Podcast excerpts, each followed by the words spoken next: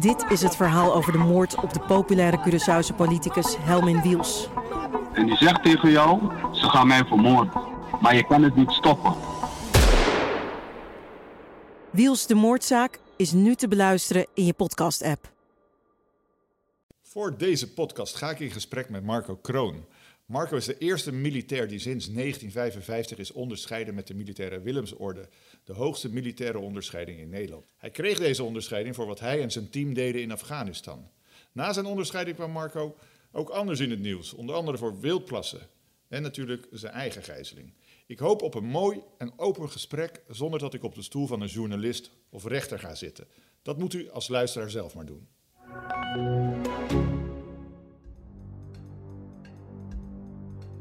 Die veerkracht is trainbaar. En alleen, die zal bij iedereen net anders liggen. Ja. Het kapitel was unaniem in een positief advies om kapitein Kroon bij Hare Majesteit de Koningin voor de militaire Willemsorde voor te dragen. Het Openbaar Ministerie gaat onderzoek doen naar een geweldsincident waarbij onze nationale militaire held Marco Kroon betrokken was. Het levert een hoop vragen op. We zijn in de greep van het coronavirus. Soms voelen we ons als het ware gegijzeld. En ik kan weten hoe dat voelt. 607 dagen werd ik vastgehouden in Dagestan. Maar daarom kan ik ook tips geven over omgaan met zo'n extreme situatie. Samen met interessante gasten die ook de nodige pieken en dalen in hun leven hebben gekend, praat ik over vallen en opstaan tijdens een crisis. Dit is Gegijzeld met Arjan Erkel, een podcast van het AD en de regionale dagbladen, die mede mogelijk wordt gemaakt door Kracht. Ik zit hier aan tafel bij Marco Kroon.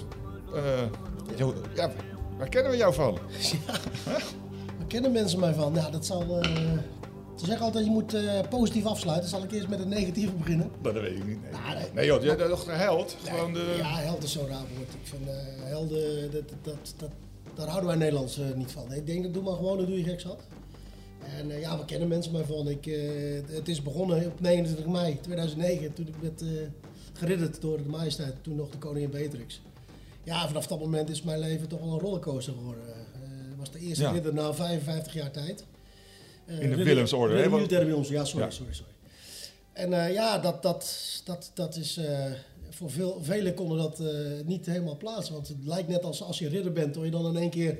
Als je een scheet laat naar een rozen moet ruiken en over water kunt lopen. Maar ik ben ook gewoon een mens. Ik heb er nooit voor gekozen om in de publiciteit te staan. Nee. Dat wordt je in één keer opgedragen... Tuurlijk, je mag kiezen, weiger je hem of accepteer, maar dat is geen keuze. Het is net als tegen het Nederlands elftal zegt, willen jullie wereldkampioen worden of niet? Nee, precies. Ja, en zo voelt dat dan ook. En waar had je hem precies voor gekregen? Ja, dat zijn, ik praat daar nooit zo graag over. Er zijn 6 redenen die de majesteit uiteindelijk heeft, door volgens mij tientallen lui die dat hebben opgebracht. Zijn getuigen gehoord. En er zijn 6 redenen waarom ik dat uiteindelijk heb gehad. Dus acties in Afghanistan. Ja. Dus ja, en over het algemeen, de majesteit sloot af met haar reden dat ik hem heb gehad als militair, als leider en als mens gedurende de hele periode. Dus daar laat ik het eigenlijk bij. Ja. Als mensen echt geïnteresseerd zijn, op internet staat van alles en nog wat. En je kunt ook lezen in de boeken die ik heb geschreven. Ja, oké. En je was commando toen? Ik ben nog steeds commando, alleen niet actief dienend commando. Ja, we hebben dat met z'n allen toen gedaan als commando, Special Forces. Ja, ja, in Uruzgan of in... Uruzgan, ja. In totaal ben ik 3 keer naar Afghanistan geweest. 2005 onder de Enduring Freedom vlag, samen met de Amerikanen. Ja. De War on Terror. Maar in Nederland was dat nog een eng woord, maar we hebben daar gewoon gezeten. Samen met de Amerikanen en alle andere coalitiepartners. De strijd tegen het terrorisme. En in 2006, daar heb ik uiteindelijk de Willemsorde, of wij hebben daar de Willemsorde verdiend. Want mensen zeggen altijd van, jij hebt hem. Ja, ik draag hem. Maar wij hebben het met z'n allen gedaan. Ja. En in 2007 ben ik ook nog een keer geweest, een compleet andere missie. En daar heb ik, dat is de reden waarom jij mij waarschijnlijk benaderd hebt. Dat ik heb daar ook gevangenis geheten. Niet zo lang als jij. En een hele andere context natuurlijk. Maar goed, ik denk dat de doodsgedachten...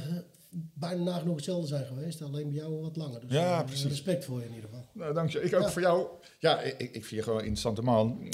Wat je hebt meegemaakt, maar ook wat je allemaal bereikt hebt. En natuurlijk, ja, mijn podcast gaat een beetje over hoe ga je om met dalen en met hoogtepunten in je leven. Dus daar wilde ik het ook wel over hebben. Een van de leerdoelen die mij zowel militair gezien als privé door het leven zijn, is omgaan met teleurstellingen. denk dat ik dat leerdoel wel een beetje kan afturven. Ja, is dat goed gelukt? Ja, dat is goed gelukt. Daar hoef ik niet zo over te twijfelen. Ik noemde je net, vroeg ik nog of je soldaat was, maar dan kreeg je gelijk een lezing van je. Nou, een soldaat is een rang, dus zeg bijvoorbeeld nooit marinier. Ik ben ook marinier, oud marinier, maar dus zeg nooit tegen een marinier en soldaat. Want hij is wel militair, maar hij is geen soldaat. Dus een soldaat is militair, een marinier is militair, maar niet andersom. Nee, dus, precies. Ik zal het nooit meer vergeten. Nee, maar het is maar een klein ding. Maar ik vond het leuk om dat even te zeggen. En wilde je altijd militair worden? Ja, dat is zolang ik al weet. Bij mijn eerste bewustzijn, ja, groen, militair. Geen luchtmacht, geen, niet op een boot zitten. Echt de zandhaas, de marinier wilde ik uiteindelijk. Maar vanaf wel? Ja, want je bent van 1970 en net geboren. Ja. Ja, denk me 54 jaar of zo. Ja.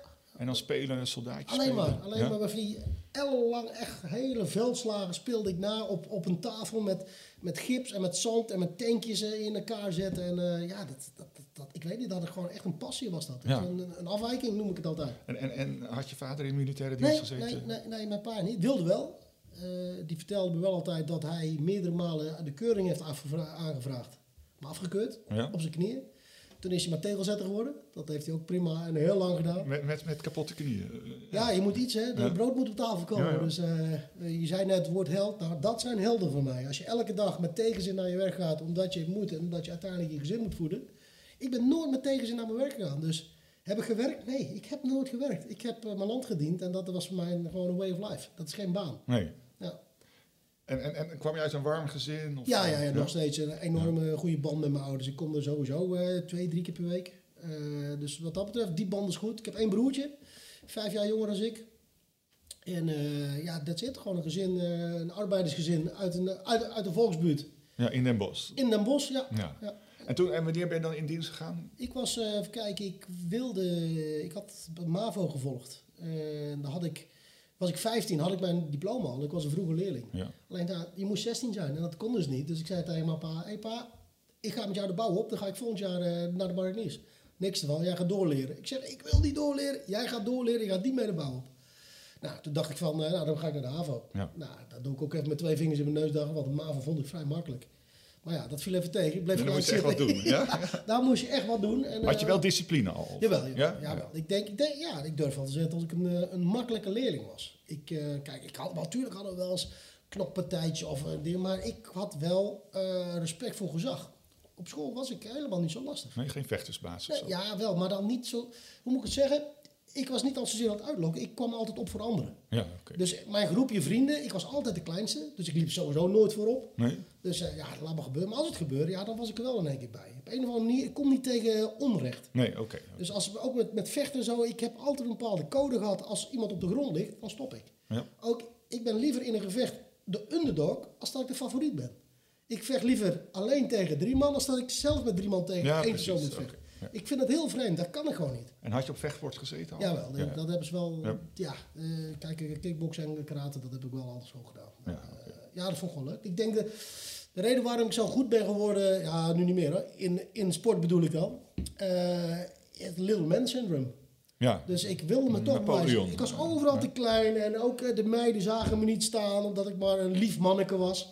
Ja, ik wilde dat denk ik toch op een of andere manier compenseren. Door dat dan maar met sport te doen. En dat... Ja, verbazingwekkend lukte me dat aardig. Dus ik was overal de kleinste, maar overal de beste resultaten.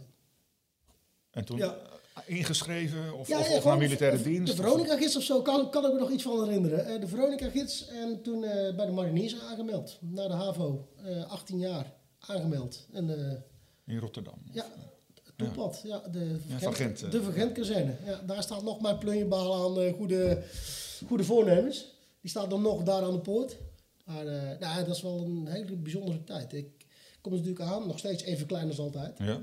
En dan zie je daar al die grote kerels om je heen. En denk, jezus, moet ik daar tegen opboksen? Volgens mij haal ik het nooit. Ja, en als je dan links en rechts grote kerels om ziet vallen, huilen en opgeven, denk hè? Ja, het is al zwaar. Maar ja, je wilt toch marinier worden. Dan maar hoe zwaar is het dan? Ja, het is met name... Kan je dat uitleggen? Want, ja, fysiek, dan heb ik het... Ik denk dat het zwaarste is de cultuurshock die je krijgt als scholier. Altijd netjes benaderd, je wordt altijd overal mee geholpen, alles wordt voor je gedaan. En daar wordt in één keer helemaal niets meer voor je gedaan. Je krijgt, als je opkomt, word je aanblok allemaal hetzelfde behandeld. Je ziet er ook hetzelfde uit. Gelijk een tondeuze eroverheen. Allemaal een kale kop. Je wordt schedel genoemd. Je bent gelijk je naam kwijt. Schedel. En dan krijg je een rondleiding met al je plunjebalen, je dozen. En ja, dat is gewoon niet te doen. Maar je moet wel meelopen. Ja. Ja, en dat alleen al, dat heeft al mensen doen afhaken daar. Dat ze gewoon zo'n cultuurshock kregen. Er werd geschreeuwd, er werd geduwd. Maar ik had het verwacht. Dat vond ik mooi. Ja. Want ik had me zo... Ja, als ik niet was kaalgeschoren, was mij tegengevallen. Ik denk, oh, wat was dit? Maar dat vond ik... Ik zeg altijd, het is een afwijking. Nee, oké. Okay. En fysiek is het ook zwaar? Ja, fysiek is het wel zwaar. Ja. Zeg, natuurlijk, je hebt wel eens gesport, je hebt wel eens gevoetbald. Maar dan, als je moe was, kon je stoppen. Ja, hier moet je juist, als je moe bent, dan moet je doorgaan. Want dat trainen ze nou juist. Je moet doorgaan waar anderen stoppen. Dat zeggen we altijd als militair. Ja. Maar dat wordt ook echt gewoon getraind. En dan zie je dingen, je ziet jezelf groeien, met name mentaal. En wat ik nooit vergeet is dat de sterkste spier zit tussen je oren. Die moet getraind zijn. En dan kun je verder dan dat je maar denkt. En dat is echt zo. Ja, okay. Ik had nooit verwacht dat ik bepaalde eisen zou halen. Of dat ik bepaalde dingen voor elkaar zou krijgen. Wat ik vroeger dacht, nou dat ga ik niet halen joh. Of daar kan ik niet op klimmen. Daar durf ik nooit vanaf te springen. Ja, dat op een of andere ga je toch doen. Ja, en stiekem word je steeds sterker. En met name omdat je hier sterker wordt. Ja, ook je lichaam gaat daar gewoon mee. Je ziet jezelf gewoon groeien. Er was ergens eind 80 dan denk ik. Toen was er eigenlijk weinig oorlog. 7 augustus 1989. Ja. En ik zat een paar maanden in dienst, toen viel de muur. Ja. Toen zijn de dienstplichtige mariniersklassen een aantal afgekapt. Die zijn allemaal weggegaan. Ik zou ook dat de taakstelling in één keer ging veranderen. Dus ik was mariniertje. Maar ik maakte er niet zoveel uit van. Ik wil gewoon in dienst en ik zie wel hoe het komt. En ik had Oost-West verhouding en zo. Ik wist al dat er wat een spanning was. Maar de politieke achtergronden, daar hield ik me helemaal niet mee bezig. Ik ging gewoon voor koningin en vaderland ging ik de dienst in. Ja. Mijn eerste uitzending bijvoorbeeld, 91, Irak. Ik wist niet eens dat ik extra toelagen zou krijgen. Het boeide me ook helemaal niet. We wisten niet waar we heen gingen. We wisten niet hoe lang. We wisten niet wat we tegen zouden komen. Geen post, niet bellen. Ja, een avontuur eerste klasse natuurlijk. Maar is dat niet eng, hè? Want, nee. Want de tijd is anders. Als je dat nu zegt tegen iemand militair... Dat kan niet, dat geloven ze niet. Nee. Maar het was echt zo. Ik zat met mijn geweer omgehangen in het vliegtuig. En zo zijn we daarheen gegaan. Ja, ik heb, zoals je weet, ik ben ooit eens ontvoerd geweest. Natuurlijk door heel veel geweld.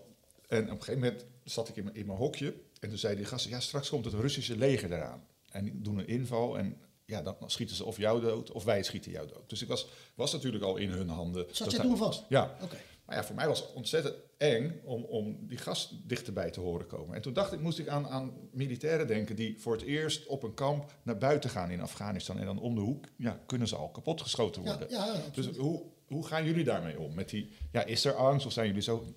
Ja, ik zou je zo vertellen, de eerste man die geen angst heeft, die hoef ik niet mee te hebben. Die wil ik niet onder mijn commando hebben. Mm-hmm. Alleen het gaat erom... Hoe kun je die angst omzetten naar positieve energie? En dat is makkelijk gezegd als gedaan, maar de grootste kracht die je hebt, zijn je maten, links en rechts. En daar trek je jezelf aan op. Dus het is allemaal heel mooi voor koning en vaderland en we gaan voorwaarts. Uiteindelijk, als een strop de ventilator raakt, als er kogels om je heen vliegen, doe je het maar voor één persoon. Dat is je vent naast je. Ja. En voor elkaar, daar doe je het voor. En als dat vertrouwen zo groot is, en ik durf wel te zeggen... Binnen de korps commandotroepen, die band tussen de mannen is zo hecht. Ja, je trekt je op aan elkaar. Dat is je kracht, dat is je vertrouwen. En daar val je altijd op terug.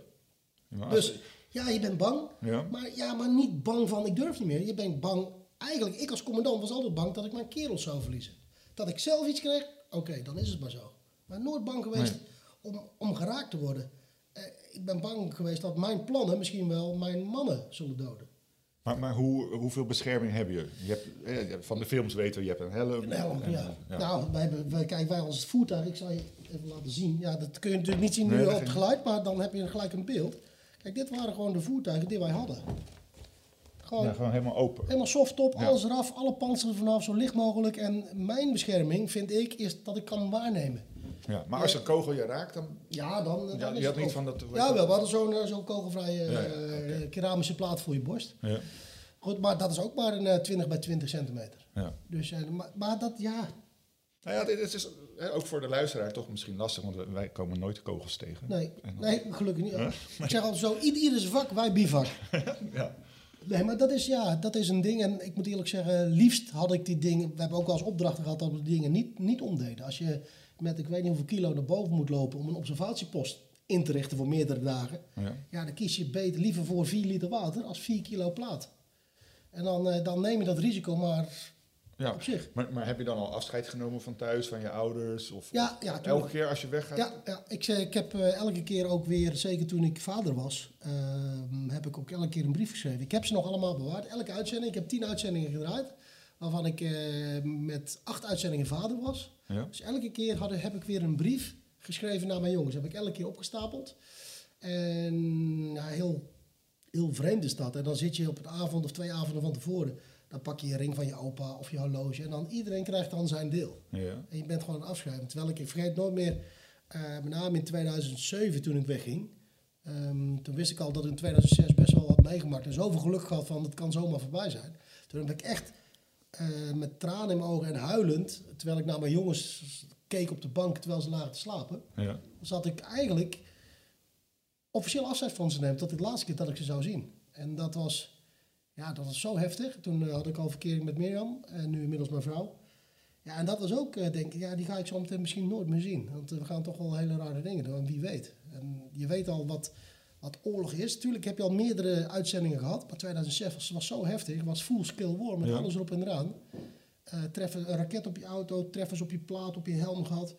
Ja, ik denk als ik nu nog een staatslot koop... dan ga ik nooit meer iets krijgen. Ik heb al zoveel geluk gehad. Ja, ja. Maar denk je dan niet van ik blijf lekker thuis? Nee, maar dat is raar. Mensen zeggen dat dan... Ja, ja. Is het dan niet genoeg een keer? En dan...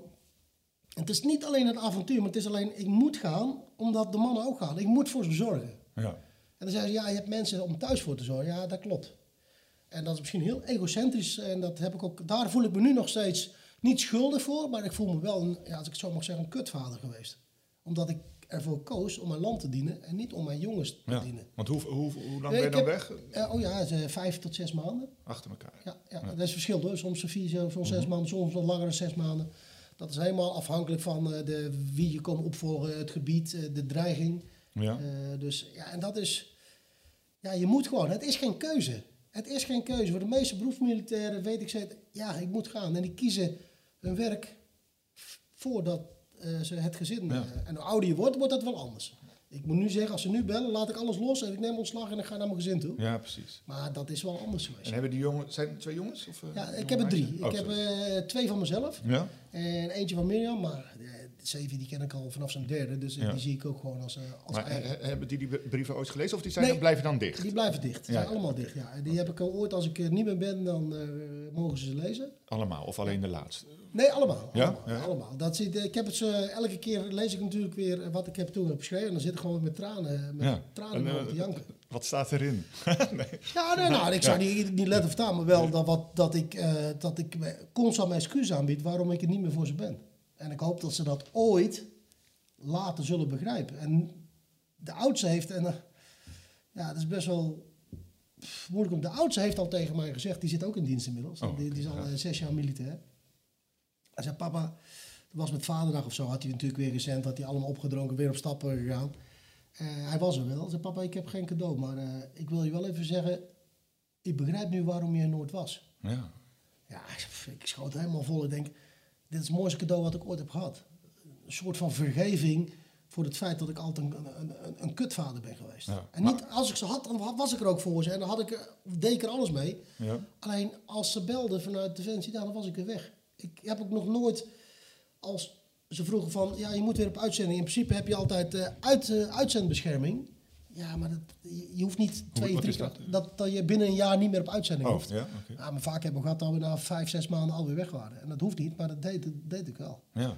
Ik heb, 2003, 2004, 2005, 2006, 2007 ben ik achter elkaar op uitzending geweest. Hey, en wat neem je dan mee voor ze als cadeautje als je terugkomt bijvoorbeeld? Ja, dat weet ik niet. Nee, je kunt niks meenemen. Nee. Dus, kijk, het is niet een... het is geen vakantiereisje. Nee. Ik heb bij eenheden gezeten die altijd een initial entry hebben... dan is er niks. Het enige wat er is je rugzak en je auto en je wapen. En dan, als je geluk hebt, krijg je contact met de lokale bevolking. Maar ook daar moet eerst een band groeien. Want toen wij voor de eerste keer in Afghanistan rondreden, 2005 ook... in die bergen daar bij het zuiden bij Pakistan... mensen dachten dat wij nog Russen waren. Echt waar? Ja. Jo. Mensen die wonen helemaal in de bergen, helemaal geïsoleerd. Mensen denk ik, die geestelijk gestoord waren, zaten midden op het dorpspleintje in kooien. Die zaten midden op een dorpsplein in kooi met van die lange nagels, helemaal ziek. Ja. Ja, en dus die hebben onze medics wat... Maar goed, die willen niks van ons weten. Die vonden dat maar eng. Ja.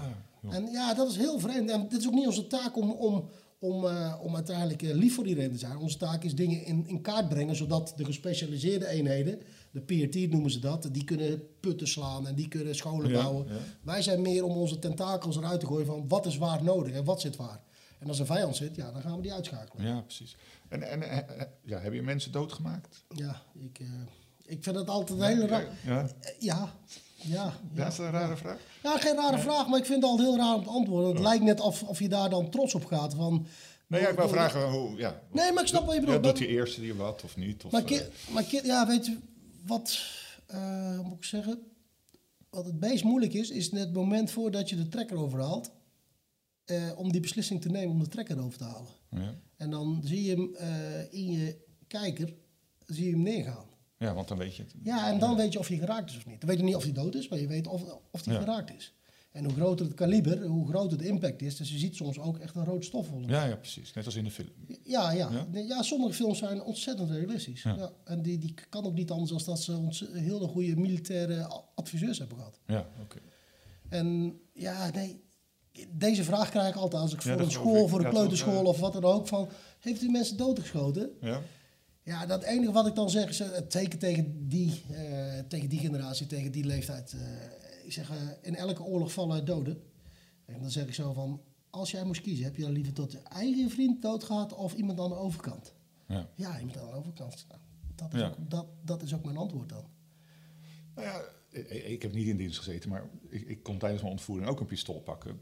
Maar ja, ook nooit geoefend bijvoorbeeld. Dus ik zat eerst te denken, ja, ik ga ze ook alle 4 kapot schieten. Na de tweede keer... Oké, lag hij zo voor je of niet? Ja. Oké. 2 keer. 1 lag in de douche. Gewoon echt met holster, 2 magazijnen erbij. Nou ja, een Beretta. Nou ja, dus ik zo... Ga ik het wel of niet doen? Maar ja, ik dacht... Was je alleen toen? Ja, ik was alleen. Oké. In de doucheruimte. En de jongens, ja, die zaten binnen. Ja. Maar ik had nog nooit iemand doodgeschoten. Ik had nog nooit een pistool in mijn handen gehad. Dus ik wist ook niet, staat hij op het scherp? Ja, dan kom je naar buiten. Maar toen dacht ik wel eens, ja, stel dat ik wel in dienst had gezeten... had ik in ieder geval geweten hoe zo'n pistool moest werken. Maar het leek me ook wel een extra stap om iemand echt te vermoorden. En of dat dan bij je blijft. Het is ook wel een verschil of je het initiatief hebt... en of je alle tijd hebt. Ja. Want je zegt, je hebt mijn boek gelezen. Daar had ik ook geen keuze meer. Nee. En dan reageer je gewoon instinctief. En ook de emotie erbij. En dat het wel...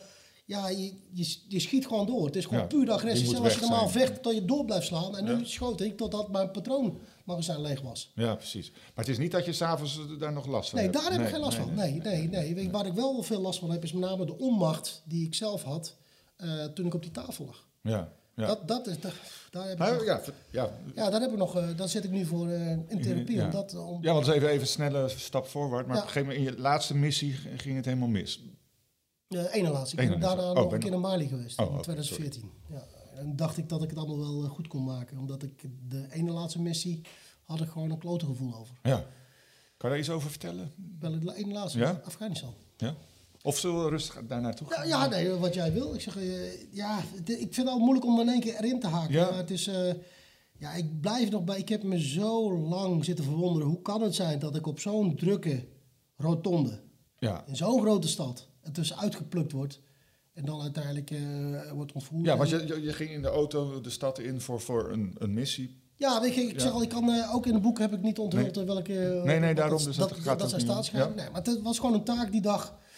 's morgens vroeg weg, nog voor het ochtendgloren eruit. En je moest je taak gaan verrichten. En dat deden we toen niet in uniform. Dat allemaal in civiele kleding en allemaal in de kleding die daar in dat ene land ook geldt. Ja, en dan ook in auto's die niet herkenbaar zijn als zijn militair. Dus je gaat uiteindelijk helemaal op in de menigte. Dat was onze kracht en ook onze verdediging. En en op die wijze doe je je ding. En dan... rijd je over een hele drukke rotonde heen. Kop, kont. Ik weet niet of je wel eens de beelden hebt gezien van het... Ik heb in Tadzjikistan gewerkt. Precies. Dan weet je ongeveer in ieder geval wat ik bedoel. Ja, en dan zie je... dat je voelt gewoon op een of andere manier... je zesde zintuig... er wordt op mij gelet. En ik voelde op een gegeven moment... zag ik ook een of andere persoon allemaal druk doen... en wijs en schelden. En ik denk... ja, doordrukken. Ik doe net of... dat is niet voor mij. Dat kan niet. Zo druk. Ik zag de politie staan. Iedereen... Ja, mega druk. Dus ik wil maar doordrukken. Op een gegeven moment komt hij naar de motorkap toe. En slaapt die motorkap drukken. En dan was allemaal aan het roepen. Ik dacht, ja, dit gaat niet goed, jongens. Dus meer gas geeft, door. Ja, door. Ja, en dat stukje. Er komen steeds meer mensen die... ik versta natuurlijk geen pastoor of... Ik weet begot niet wat hij sprak. Maar in ieder geval iets in het Afghaans. En dus steeds meer mensen begonnen zich daarmee te bemoeien. Want blijkbaar riep hij, dit is mijn auto, gestolen of dief. Zoiets moet hij geroepen. Hè? Want iedereen was in één keer tegen deze blanken. Ja. Terwijl ik dacht dat ik vrij goed gecamoufleerd was met mijn baard en zo. Ja. Maar op een of andere manier heb ik toch niet zijn ook blank, toch? Daar? Ja, dat klopt. Ja. Ja, en van kwaad tot erger. Mensen begonnen op tegen de ramen aan te duwen, te trekken en te doen. Te spugen op de ramen. Ik denk, wat kan ik nou doen? Op een gegeven moment dacht ik, heb ik een doorgang, geef ik gas. Maar dan pak ik zeker een paar mensen misschien wel dood. Maar goed, de missie is belangrijk, maar niet zo belangrijk. Ik denk, dit moet een misverstand zijn. Want ik had wel eens vaker, hadden we wel contacten met de politie, wat akkefietjes. Als je dan je ISAF-pas liet zien, dan waren ze wel onder de indruk en dan kon je weer door. Ja. Dus zo, dat duurde even een 10 minuten ongeveer. Eigenlijk, staande houden. Ik denk, nou, dan geef ik even door. Ik wil de raam niet helemaal open doen, want ik denk, dan gooien ze van alles naar binnen of weet ik wat. En achterin lag natuurlijk mijn wapen, mijn verbindingsset. Ik denk, als ze zo meteen de ramen achterin slaan, dan heb ik ook een probleem. Dan pakken ze mijn wapen en god weet wat er gebeurt. Ja. Dus ik zat echt in een duivels dilemma. Wat moet ik doen? Gas geven en vandoor. En misschien wel een paar mensen doodrijden of kinderen. En dan voor mijn eigen belang gaan. Met gevaar dat ze me zo meteen alsnog pakken. Dan nog weer de missie opblazen. Weet je wat, ik blijf rustig. Ik ga kijken wat er anders is. Ik doe stoer. Dat is het enige waar ze daar een beetje respect voor hebben. Ja. Voor mensen die voor zichzelf opkomen. Dus bla bla. Nou, een verhaal, op een gegeven moment komt er een andere figuur. Er wordt een cirkel geslagen van die AHP, African Highway Police. Beginnen met die knuppels ruimte te maken, in ieder geval naast de auto. Toen zie ik daar een of andere figuur in een leren jas op me afkomen met wat bodyguards. Dit is raar. Ik had al eens vaker daar gezien dat er warlords en van er zitten allerlei zaken daar verweven. Zeker in die tijd. Geheime diensten, nationaliteiten van alle kanten, criminele organisaties. Er was daar geen zwart-wit. De regering was nog in opbouw. De agenten werden nog getraind door de coalitiepartners. Dus alles draaide om geld. En als er maar een beetje werd geschoven links en rechts, kreeg je alles voor elkaar. Ja. Dus maar er komt zo'n persoon aan, die sprak redelijk goed Engels. En ik voelde me wel, ik dacht, met die man kan ik praten. Op een gegeven moment kwam ik erachter dat ik een gestolen auto reed. Ik dacht, toen werd ik enigszins wel rustig. Dat gaan we zo wel doen. Want wij kochten onze auto's zelf. Natuurlijk allemaal onzwart, illegaal. Kochten wij daar zaken om onze missie te volbrengen. Dat zit wel goed. Dus kopen we gewoon weer een nieuwe auto en dan zit het goed. Dus ik werd uiteindelijk begeleid richting het politiebureau daar. Er kwam iemand naast me zitten en ik moest meerijden. Nou, dat zit wel goed. Een beetje stoer en bla bla bla. Nou, en toen we daar helemaal aankwamen binnen. Ja, toen merkte ik wel dat het toch wel wat vijandig werd. Dat het niet alleen maar om die gestolen auto ging. En dat baarde me wel zorgen, want er was niet zoveel ruimte. Ik denk, wat gaat hier nou gebeuren? Werd er ergens heen geleid. En toen, binnen no time hadden daar wat woorden. Er werd wat geduwd en getrokken. En binnen no time kreeg ik een zak over mijn kop. En werd ik in die bus gegooid. Ja, maar dan kon je ook vermoord worden. Ja, daar dacht ik echt, het is over. Dat was voor mij, het is over. Je werd uit het niks weggetrokken. Het leek een eeuwigheid te duren. Je hoort een busje opengaan. Er wordt in een bus geflikkerd. Ja, en je stuit het alle kanten op. In die bus. Er zitten nog wel andere lui bij. Je hoort wat wapens. En dan game over. Ze gaan me ergens in het zijterrein op de knieën zetten. En het is voorbij. En helpt dan de training nog? Of? Nee, rustig blijven. Rustig blijven. Ik had al heel weinig lucht. Omdat die zak was gewoon nat, vol zand. En het zat strak op mijn kop. En ik kreeg heel weinig lucht. Dus hoe drukker ik me maakte, merk ik al. Dus het eerste waar je dan mee omgaat, is rustig blijven. Zuurstof is op dit moment het allerbelangrijkste. Daarna kom je wel weer... Later ga je kijken, hoe kan ik vrijkomen? Maar je kunt heel druk zijn, maar dan ga je stikken zometeen. Dus, en dat besef had ik wel, rustig blijven. Dus dan helpt die training wel. Ja. Door te analyseren, wat is er aan de hand en wat is nu de prio nummer 1? Prio nummer 1 is zuurstof, rustig blijven. Rustig blijven en kijken wat er gaat gebeuren. Maar goed, in je hoofd denk je, afscheid, het is over. Ja, precies. Dus links en rechts probeer je nog wat te trappen. Maar ik had het al zoveel moeite om... niet alle kanten op te stuiten met mijn kop. Want ik zat gewoon in een busje achterin. En die ging naar boven, naar beneden, links, rechts. Zonder gordels. Ja, ik stuitte alle kanten op. Ik werd wel weer weggeduwd door een paar lui. Een paar keer probeerde ik aan mijn zak. Maar dat ging niet. Dat werd gelijk weer achter gedrukt. Nee, je bent opeens helemaal afhankelijk van die andere gasten natuurlijk. Precies. Ja. En ik dacht, op een gegeven moment duurde het te lang. De deur ging open, worden naar buiten getrokken. werd meegenomen. Ik denk, nou, nee, volgens mij toch niet. Dus enigszins opluchting. Ik voelde alweer wat koele lucht naar binnen komen. Nou, en toen werd ik daar in het hok gezet, zak af. En dan zie je die gasten daar allemaal. Ja, zijn ze dan, ja, ik heb het boek gelezen, maar ja, ze zijn ook niet helemaal normaal dan, nee, toch? Maar nee, maar dat merkte ik toen die zak eraf ging. Ja. En ze al geen respect hadden voor mijn ISAF-pasje. Ja. Want meestal hebben ze dat, dan denk ik, er zit iets niet goed. Toen ben ik begonnen over, ik werk voor de ambassade, dus je moet me loslaten. Wat is hier aan de hand? Stoer doen, ik wil de baas spreken. Maar ik had echt een rollercoaster aan emoties. Ene keer was ik echt de zieligste persoon op aarde. Denk, jezus, ik moet meeslijmen, ik wil hieruit, ik ga naar janken. Ja. En de andere kant denk ik, nee, ik moet gaan laten zien wie ik ben. Godverdomme, ik wil er nu uit. Ik wil er nu uit en pak me vast. Ja, zo was het links en rechts wat trappen en over en weer op de grond geflikkerd. Toen merk ik op een gegeven moment, hier is geen houden meer aan. Ik moet, maar noem dat conduct after capture. Dus een training dat je, bijvoorbeeld iemand vroeger in de Tweede Wereldoorlog, naam, rang, registratienummer, meer gaf mocht je niet vertellen, nee. Dan werd je kapot geschoten. Als je dat nu doet, word je ook waarschijnlijk, als ze niks aan je hebben, ben je af. Dus je moet beetje voor beetje moet je dingen geven. Dus je moet soms laten zien dat je mee wil werken. En de andere keer moet je weer een beetje tegengas geven. En dus, dan ga ik denken, je bent aan het analyseren, wie zijn dit voor mensen? Wie zijn dit? Ik ben ook aan het analyseren van. Wie zijn dit? Hoe kan ik hier het beste uitkomen? Ik lieg alles bij elkaar, dus moet daar. In het zin gereed. Nee, als je maar onthoudt. Ja, maar je moet wel dicht bij je coverstory blijven. Ja. En dat is wat je getraind blijft. Je kunt alles bij elkaar zeggen, maar blijf bij je coverstory. Want die gaan ze checken, verifiëren en die is geregeld. Ja. Dus en dat denk ik uiteindelijk wat er is gebeurd. Dat, wat ik nog goed kan herinneren is dat de betrokkenen waar ik ook mee op de rotonde heb. Waar ik die man die ik vertrouwde. Ja, met die uiteindelijk de grootste smeerpijp alle tijd is geweest. Die werd gebeld op een of andere manier in het hok waar ik toen ook zat. En hij moest in één keer weg. Ja. Dus aan de voren hadden ze al mijn spullen gegeven, mijn pasje, mijn pistool en zo. Die hadden ze afgenomen en daar gingen ze iets mee doen. Daar liepen ze mij weg. En ik... Maar hij was er niet bij toen op het moment dat het gebeurde, toch? Dat gebeurde. Dat je verkracht werd en op die tafel. Was hij wel erbij? Hij was erbij, oké. Want ik dacht dat hij toen niet erbij was. Ja, hij was erbij. Hij kwam later naar binnen. Ja. Ik weet 100% zeker dat hij erbij was. Ja.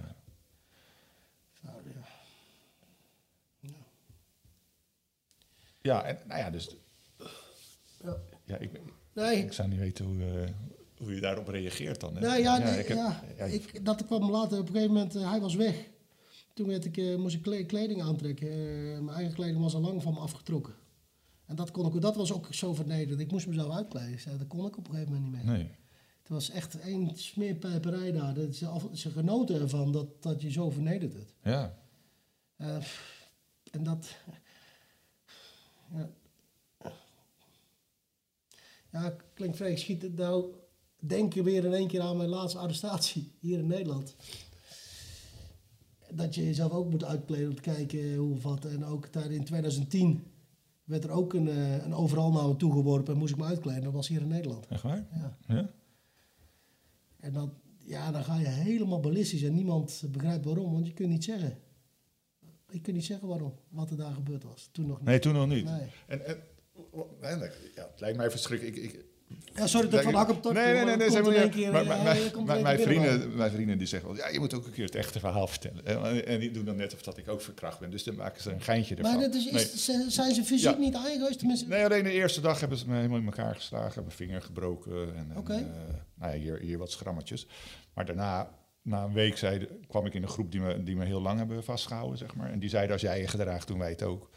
En toen heb ik ook nog even gezegd, ik vond het laf dat ze me op de grond nog even nagingen schoppen en zo. Toen zeiden ze, nee, dat zullen we echt nooit doen. Want dat chain hoor je ook niet iemand die op de grond ligt te schoppen. Nee, maar precies. Dus wat je zegt, je moet ook laten zien dat je moet niet het mietje zijn die over je heen laat lopen. Dat was wel een golf, dan wel, dan niet. En nee, dus het is heel moeilijk dat die balans zoeken natuurlijk.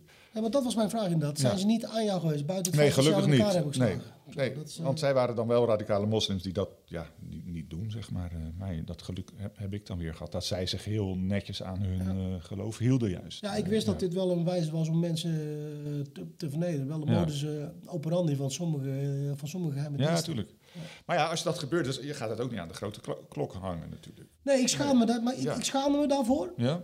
Maar hoofdzakelijk waarom ik het pas in 2017 heb verteld... was omdat de missie... Wij moeten het zo zien. Wij als Korps Commandotroepen zijn, durf ik te zeggen, een van de beste ter wereld. Samen met Amerikaanse eenheden, Australische, Engelse eenheden. Alleen onze politiek heeft ons nog nooit eerder ingezet. Nu hadden we uiteindelijk na jarenlang van netwerken, onze goede acties laten zien. Uruzgan 2006 hebben wij onszelf als eenheid enorm op de kaart gezet. Ja. Nu mochten we uiteindelijk een soort van black ops draaien. Voor de eerste keer mochten we dit doen. En deze lul, deze Kroon, die blaast de missie op door zich te laten pakken. Ja. Zo voelde ik me gewoon. Ja, zo voelde ik me echt. En denk ik, jongens, buiten het feit dat ik me schaamde, dit erbij. Ik denk, als ik dit nu naar buiten kom. De Uruzgan-missie staat al niet lekker aangeschreven. De oppositie loopt overal in. Nee. God weet wie er wel en wie er niet vanaf weten. Dit wordt opblazen van de missie. Ja. Er wordt teruggetrokken. De informatie die wij daar vandaan kregen, die waren levensreddend. Okay. Dus ik denk, als ik dit nu aan de klok ga hangen... En het voelde wel goed om het niet te vertellen. Want ik schaamde me kapot. Dat zal ook wel een reden zijn geweest waarom ik mezelf legitimeerde om het dan maar niet te vertellen. Dat durf ik al te zeggen. Maar uiteindelijk, mijn gok is goed gebleken. En je mag best weten, ik ben in januari 2008 teruggekomen. En dat was mijn reden waarom ik wilde de dienst uit. Ja. En Mirjam, die begreep het al niet. Ja, de dienst uit, hoezo? En toen hebben we die kroeg gekocht. Ja, ik wilde de dienst uit. Maar had je het wel thuis verteld? Nee. Helemaal aan niemand? Ik heb dus want ik dronk toen die tijd, toen ik terugkwam, heel veel. En ik was echt wel in mijn zatte bui. Later, toen ik het haar vertelde, toen ze het hele verhaal hoorde, toen begonnen haar ook kwartjes te vallen. Toen zei ze wel, nu weet ik waar je het toen over had. Ze heeft me wel eens tijdens een hele dronken bui s'morgens gezegd, waar had je het over, Pauw? Ja, over schieten en wassen? Dat weet ik niet. Ja, natuurlijk, ik wist wel waar ik het over had. Maar alleen, dat kon ik even niet vertellen. Nee. Dus toen kwam de kroeg en ik vond... de kroeg gekocht in juli, december de kroeg begonnen. Half december hoorde ik dat ik ridder werd. Ja. Dus mijn besluit om de dienst uit te gaan, omdat ik zo loyaal ben aan mijn land en aan het koningshuis. Het had haar majesteit behaagd dat ik ridder werd na 5 wedstrijden. Ja, welke lul ben ik dat me zeggen dan? Dat hoef ik niet, ik ga de dienst uit. Dus dat was echt een rollercoaster in mijn leven, die is ongekend. Ja. Dus, en ergens voelde het ook wel goed dat ik nu niet met mezelf bezig hoef te zijn, want er hele andere dingen naar voren komen. Dus je bent de ridder, je bent in één keer bekend, die kroeg, alles erbij. En hoe voelde dat dan in het begin, dat je gereden schuldig. Ik zou je sterker vertellen, ik heb tot op de dag van tevoren nog eigenlijk op een bepaald moment nog willen zeggen van, we doen het allemaal. Ik voelde me gewoon de grootste leugenaar alle tijden. Maar je kreeg het voor iets daarvoor, toch? Ja, precies, maar dat klopt. Maar uiteindelijk, ik word nu geridderd door het staatshoofd. Ja. En ik ben nog niet helemaal compleet geweest in mijn rapportage. Nee. Ik moet nog iets vertellen, maar ik kan niet uit staatsgeheim, omdat die mannen daar nog opereren. Ja, precies. Ik kon het niet vertellen, omdat die missie niet opgeblazen wilde worden. En ik had nou eenmaal de beslissing genomen in 2007, eind 2007, 2008. Ik ga het niet vertellen. En tot die dag was het allemaal nog goed gebleven. De missie liep nog. En de eerste jaren was ik elke dag in de krant aan het kijken of ik niks vond, dat ze daar iets hadden gevonden. Nee. Het was echt een spannende tijd. En maar dan krijg je toch ook stressverschijnselen? Ja, dat had ik ook, absoluut. Maar die dronk ik weg. Ja. Ja.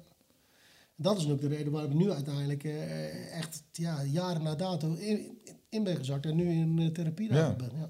En kijken dan je maten anders naar je? Of hoe, want het is ook een eergevoel, toch? Een beetje, of je verkracht bent of niet, is ook niet het stoers om aan de klok te hangen. Althans, dat kan ik me voorstellen in zo'n groep. Nee, of juist wel. Ik kan het woord dan nog niet eens. Ik hoor als jij dat woord nu zegt, dan lijkt het alsof ik een klap krijg elke keer. Maar ik moet dat van mezelf wel toelaten. En ik kan het zelf nog steeds niet zeggen, dat woord. Nee dat... Ik praat er altijd omheen. Mensen waar ik mee spreek, die weten wat ik bedoel. Ja. Maar ik zelf kan het woord nog niet zeggen. Nee, en daar ben ik nu hier zo. De therapie gaat wordt... Mijn psycholoog, die doet dat steeds vaker vertellen. Maar dat komt nog steeds binnen, echt enorm. Het is echt zo vernederend. Nee, dat geloof ik. Maar hoe zijn mensen anders jou gaan behandelen? Jouw maten? De echte maten niet, die weten wie ik ben. Ja. Maar er zijn ook opportunisten geweest die gewoon persoonlijke vetes hebben uitgevochten. In de media. Die hebben verklaard, Kroon liegt, hij is fantast. Zelfs Defensie heeft mij laten vallen. Ja. Om uiteindelijk, en niet Defensie, maar wie is Defensie? Hè? Mm-hmm. Bepaalde mensen binnen Defensie, die hebben zelfs, ondanks het feit dat ze zelf de fout hebben gemaakt om bepaalde zaken naar buiten te brengen bij het OM, hebben ze toch alle ja, alle ballen op Marco gespeeld, zodat ik de klappen kreeg. En waardoor ze dus niet hoeven te praten over die missie. Terwijl ik zelf nooit over die missie heb willen praten. Nee. Heb, in ieder geval nooit naar buiten heb willen brengen. Maar er is ook en niet een soort psychosocial unit die je helpt of zo? Of een mentale coach vanuit het leger? Of heb je iemand... Nee, dit is wel vanuit Defensie nu. Ja. Alleen je moet er wel zelf om vragen.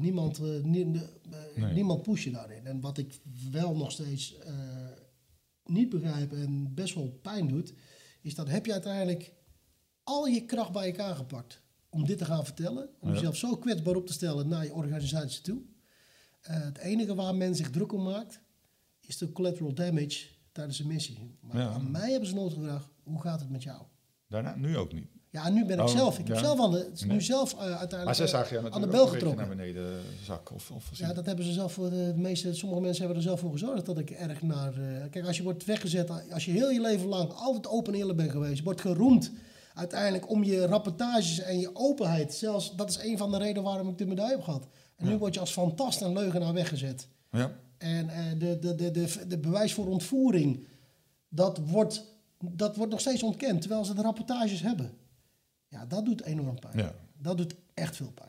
Maar is er wel 1 of 2 mensen binnen Defensie die je wel kan vertrouwen? Of? Ja, er zijn meerdere mensen die kan vertrouwen. Kijk, we hebben het over wie is Defensie? Dat weet niemand. Hè? Als wie is Defensie? Nee, Defensie is algemeen. Dat is niet persoonlijk. Iedereen werkt voor Defensie. En er zijn een aantal mensen binnen Defensie... Ja, die hebben dusdanig veel belang bij gehad... dat de missie niet naar buiten kwam... terwijl ze dat zelf hebben veroorzaakt, dat probleem. Ja, die hebben uiteindelijk proberen zo damage control te plegen... en mij uiteindelijk de zwarte piet in de schoen te schuiven... dat ik zomaar wat klets en uit mijn nek lul. Ja. Ik heb inmiddels wel de medaille gehad voor de missie trouwens... die nooit heeft bestaan. Nee. Ja, via de post. Ja, dus wat dat betreft, ik ga hem niet dragen. Dat weiger ik. Nee, dat weiger ik. Principieel. En het heeft zeg maar 10 jaar geduurd volgens mij dan? Ja, 2017, januari 2017. Ja, voordat je er naar buiten kwam. Hoe heeft dat je leven dan in die 10 jaar beïnvloed? Dus dat je een geheim hebt wat je niet mag delen. Wat deed dat dan met je psychisch of mentaal? Ik ben heel erg veel gaan drinken. Ja? De kroeg en zo. En, ja, je kunt het niet delen. Alles wat ik altijd kon verwerken in mijn missie die ik heb meegemaakt daarvoor... in Bosnië, Irak, Afghanistan, dat verwerkten we met elkaar. Ja. Dit kon ik niet verwerken met elkaar. Dat kon ik alleen maar voor mezelf houden. En dat heeft me wel erg eenzaam gemaakt, maar dat heeft ook wel schade aan de binnenkant. Ja, maar werd je ook, weet ik veel, chagrijnig of wat zijn de symptomen dan? Ja, even voor mensen, van dat ze het bij zichzelf herkennen kort, en dan kom je er weer uit. Kort lontje, stemmingswisselingen, met name afreageren op mensen die dichtbij je staan. Ja.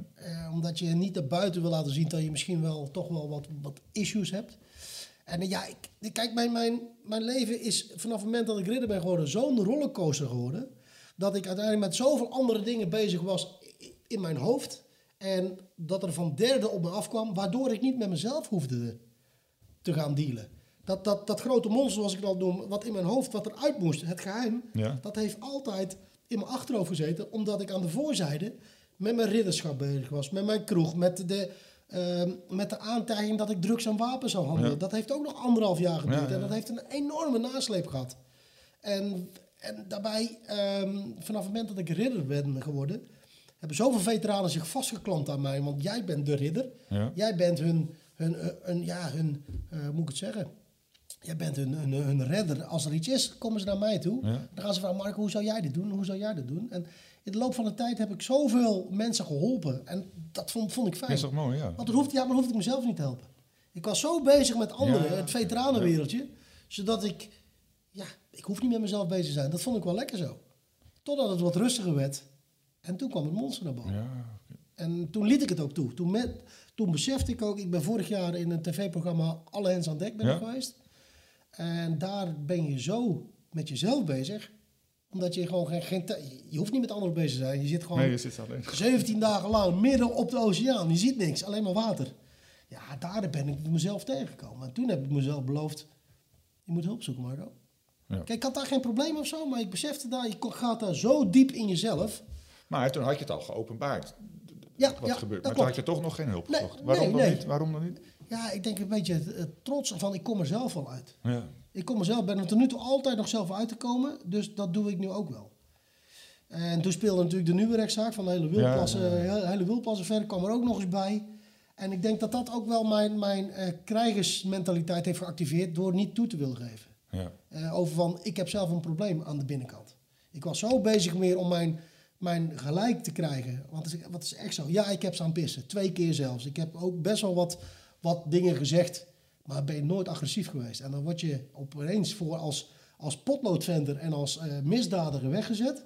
Ja, ik denk, dat gaat niet gebeuren. Nee. Dat gaat niet gebeuren. Dus ik heb er alles tegen. En dat is wat weer naar de voorgrond kwam. Waardoor ik weer niet met dat monster hoefde te vechten.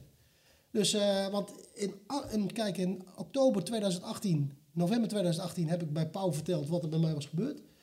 Dus niet wat ik had gedaan, want dat had ik al eerder verteld. Maar wat er met mij daarbinnen was gebeurd. En ja, 2 maanden later kwam de carnaval. Dus ik was volop nog in verwerking. En toen kwam dat hele Wildplas verhaal naar boven.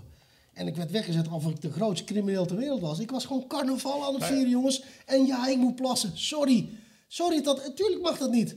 En wat daarna gebeurt... Ja, jongens, ongelooflijk. Ik ben gewoon geboeid omdat ik stond te plassen. Ja. Niet meer en niet minder. Omdat ik wat sarcastisch was en een beetje misschien wat vervelende opmerkingen maakte. Maar meer niet. En daar werd ik om geboeid. En dat werd de volgende dag uitgelegd als schennis naar eerbaarheid. Dat was de reden voor hun dat ze me konden boeien. Ja. Ach, kom op, man. Nee, dan geloof ik dat...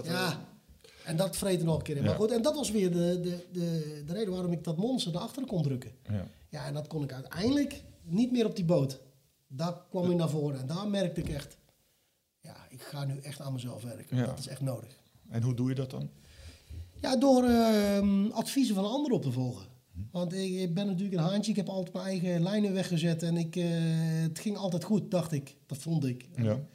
Totdat je op een gegeven moment merkt van... je bent niet meer verantwoordelijk voor jezelf, maar ook voor je gezin. Ook je gezin gaat eronder. Ik merk ook, Mirjam heeft er ook heel veel last van. Ja. Dat ik soms niet meer mezelf ben. Ook mijn kinderen. Ik had mezelf beloofd, jaren geleden... nu zit ik niet meer operationeel. Nu ga ik mijn gezin op één stellen. Mm-hmm. Ja, dat dacht ik gedaan te hebben. Maar goed, ook dat hele ridderschap...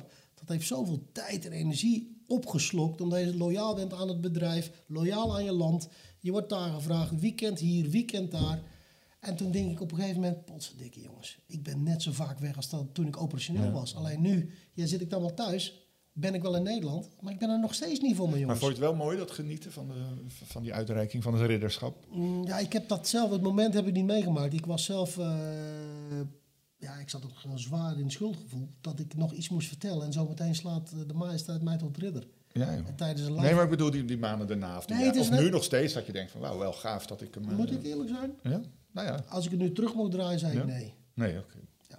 Het heeft me ook veel mooie dingen gebracht. Ja. Maar nog meer ellende.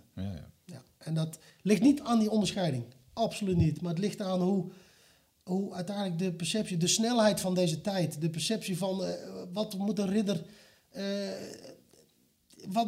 kunnen, wat moet hij doen? Moet hij op een wit paard zitten met een blonde lok? Ja, een heilige man, nee. Ja.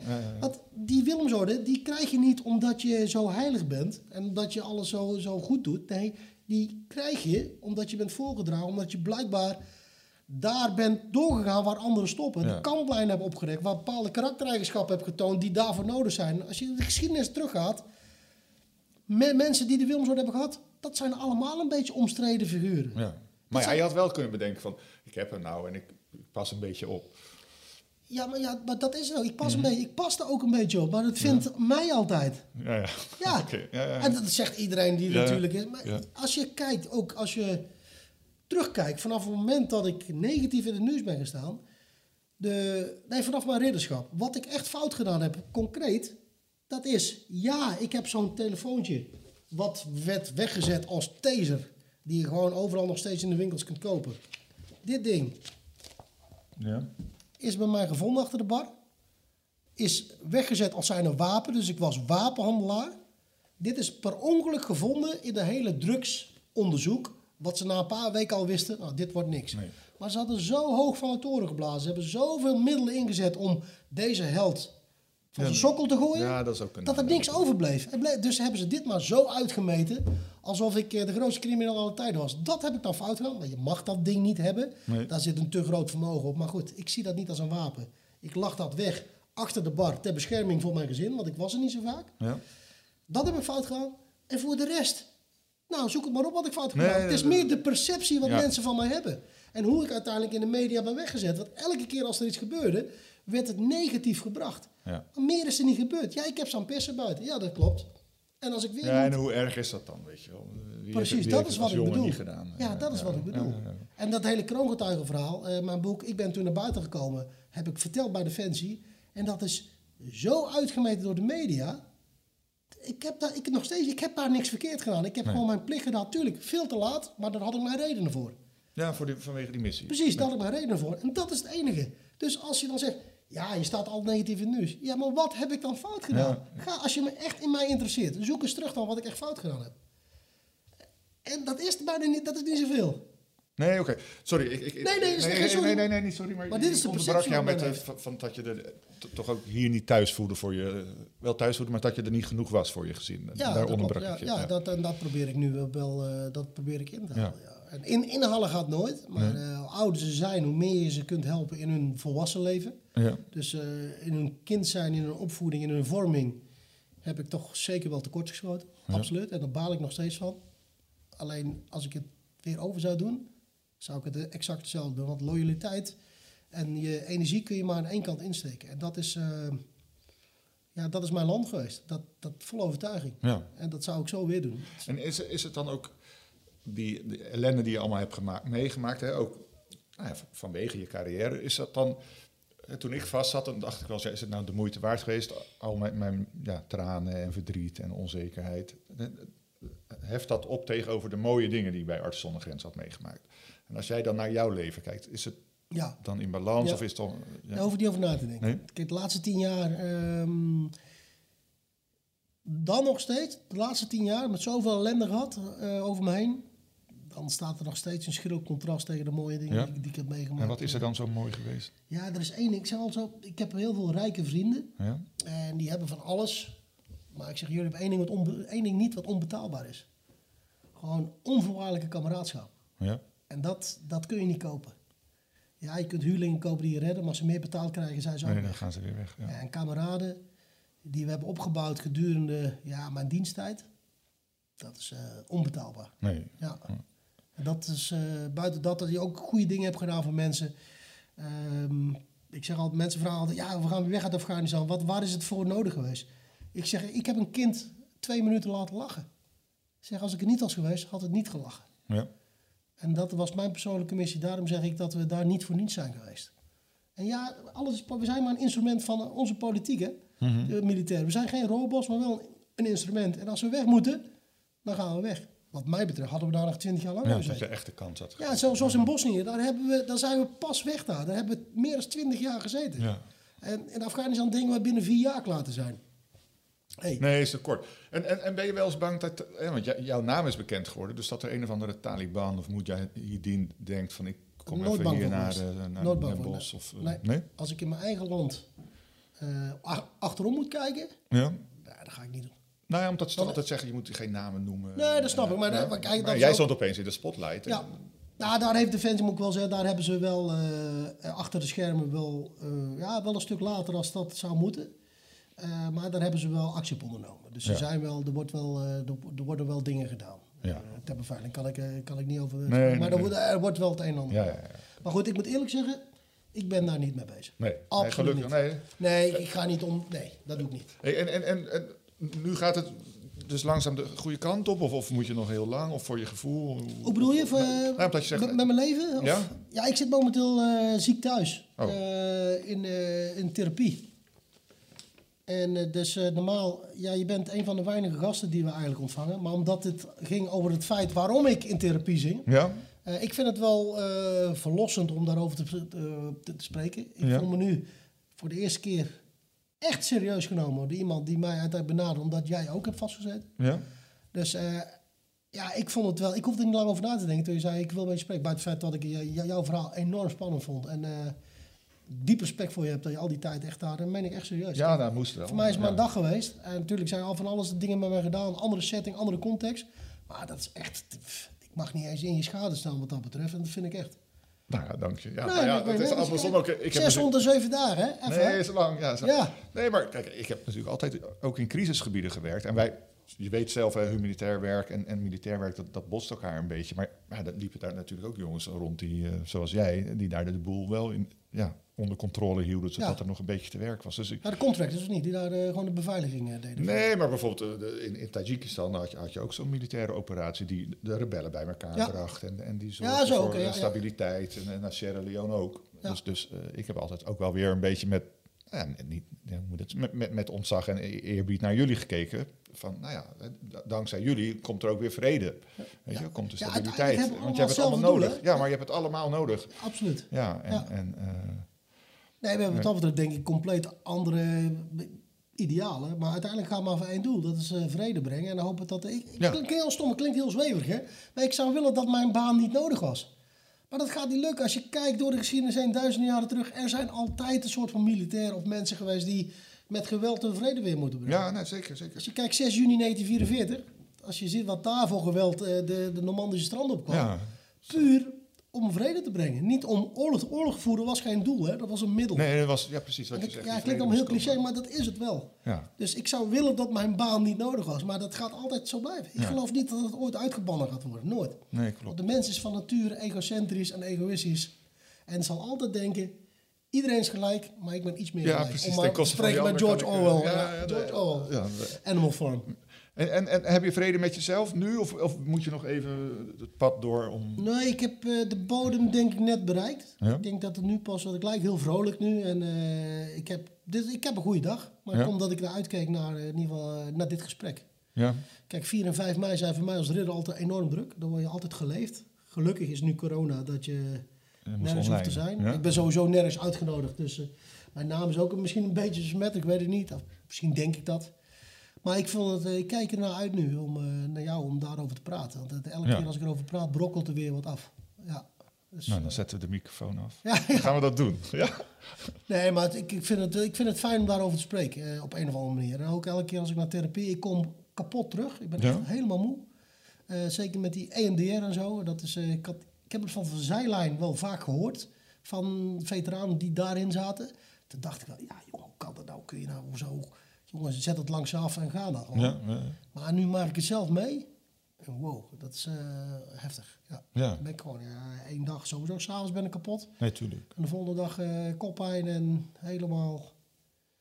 Ja, je bent even niet... Je bent anders. En ik merk sowieso wel dat ik anders ben de laatste tijd. En ik denk wel dat het goed gaat komen. Alleen ik durf nooit meer zeker te zeggen. Ik ben nu ook ergens op een bepaald stadium... wat ik nooit had verwacht dat ik daar ooit zou komen. Nee, maar het is ook misschien wel goed om het even toe te laten natuurlijk. Nee, maar dat is ook wel. Dat wat je zegt van, hoe doe je dat dan? Ja, ik volg adviezen op van mensen die daarvoor geleerd hebben. Ja. En die zoveel ervaring hebben in mensen begeleiden en weer terug het pad op te krijgen. Dat ik ook mijn eigenwijze controlfreak-achtige karakter opzij zet. Ja, en gewoon, vertel me in ieder geval wat ik moet doen. Nee, goed. En daar zit ik nu in. Ja. En nog een tip voor andere mensen? Gewoon over het leven...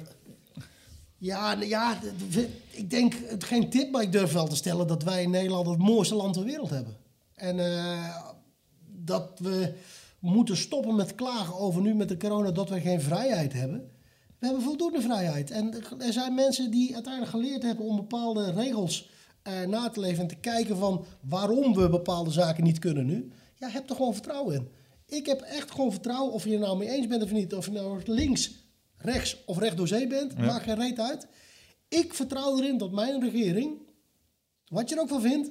mijn regering het beste met ons allemaal voor heeft. Ja.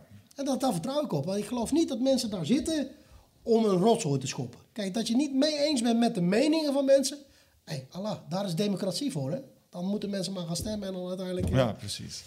Nee, en nog even geduld en dankbaarheid. Dat zijn dankbaarheid. Ja. Ik ben echt dankbaar dat wij in dit mooie land leven... en dat er mensen zijn geweest die ons dat hebben geschonken met hun leven. En dat vergeten we vaak. Daar hebben we dus 4 mei hebben we net gehad. Ja. Maar 4 mei herdenken mensen die dus het allerhoogste offer hebben gebracht... voor onze vrijheid. En of ze dat bewust hebben gedaan van... hier, heb je mij, heb jij vrijheid? Nee, tuurlijk, niemand wil dood.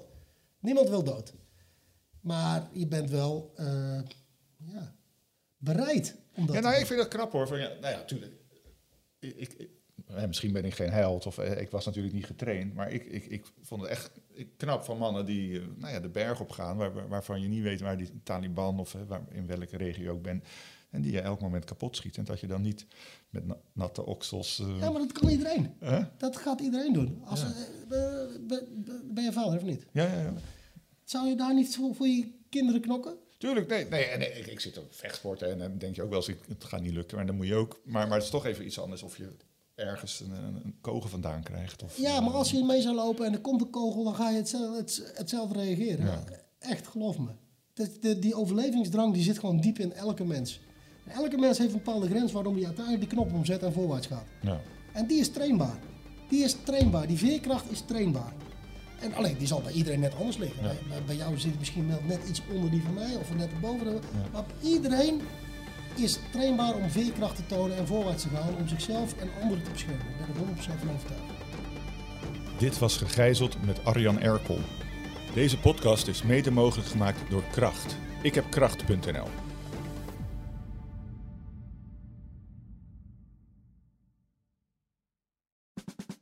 Luister ook naar onze podcast Politiek Dichtbij. In een half uur praten we hierbij over de stand van zaken op het Binnenhof. En niet alleen vanuit de wandelgangen in Den Haag, maar ook vanuit een regionaal perspectief. We zijn te vinden in onze app, op Apple Podcast en op Spotify. En wie zijn wij dan? Wij zijn Leendert Beekman en Tobias den Hartog.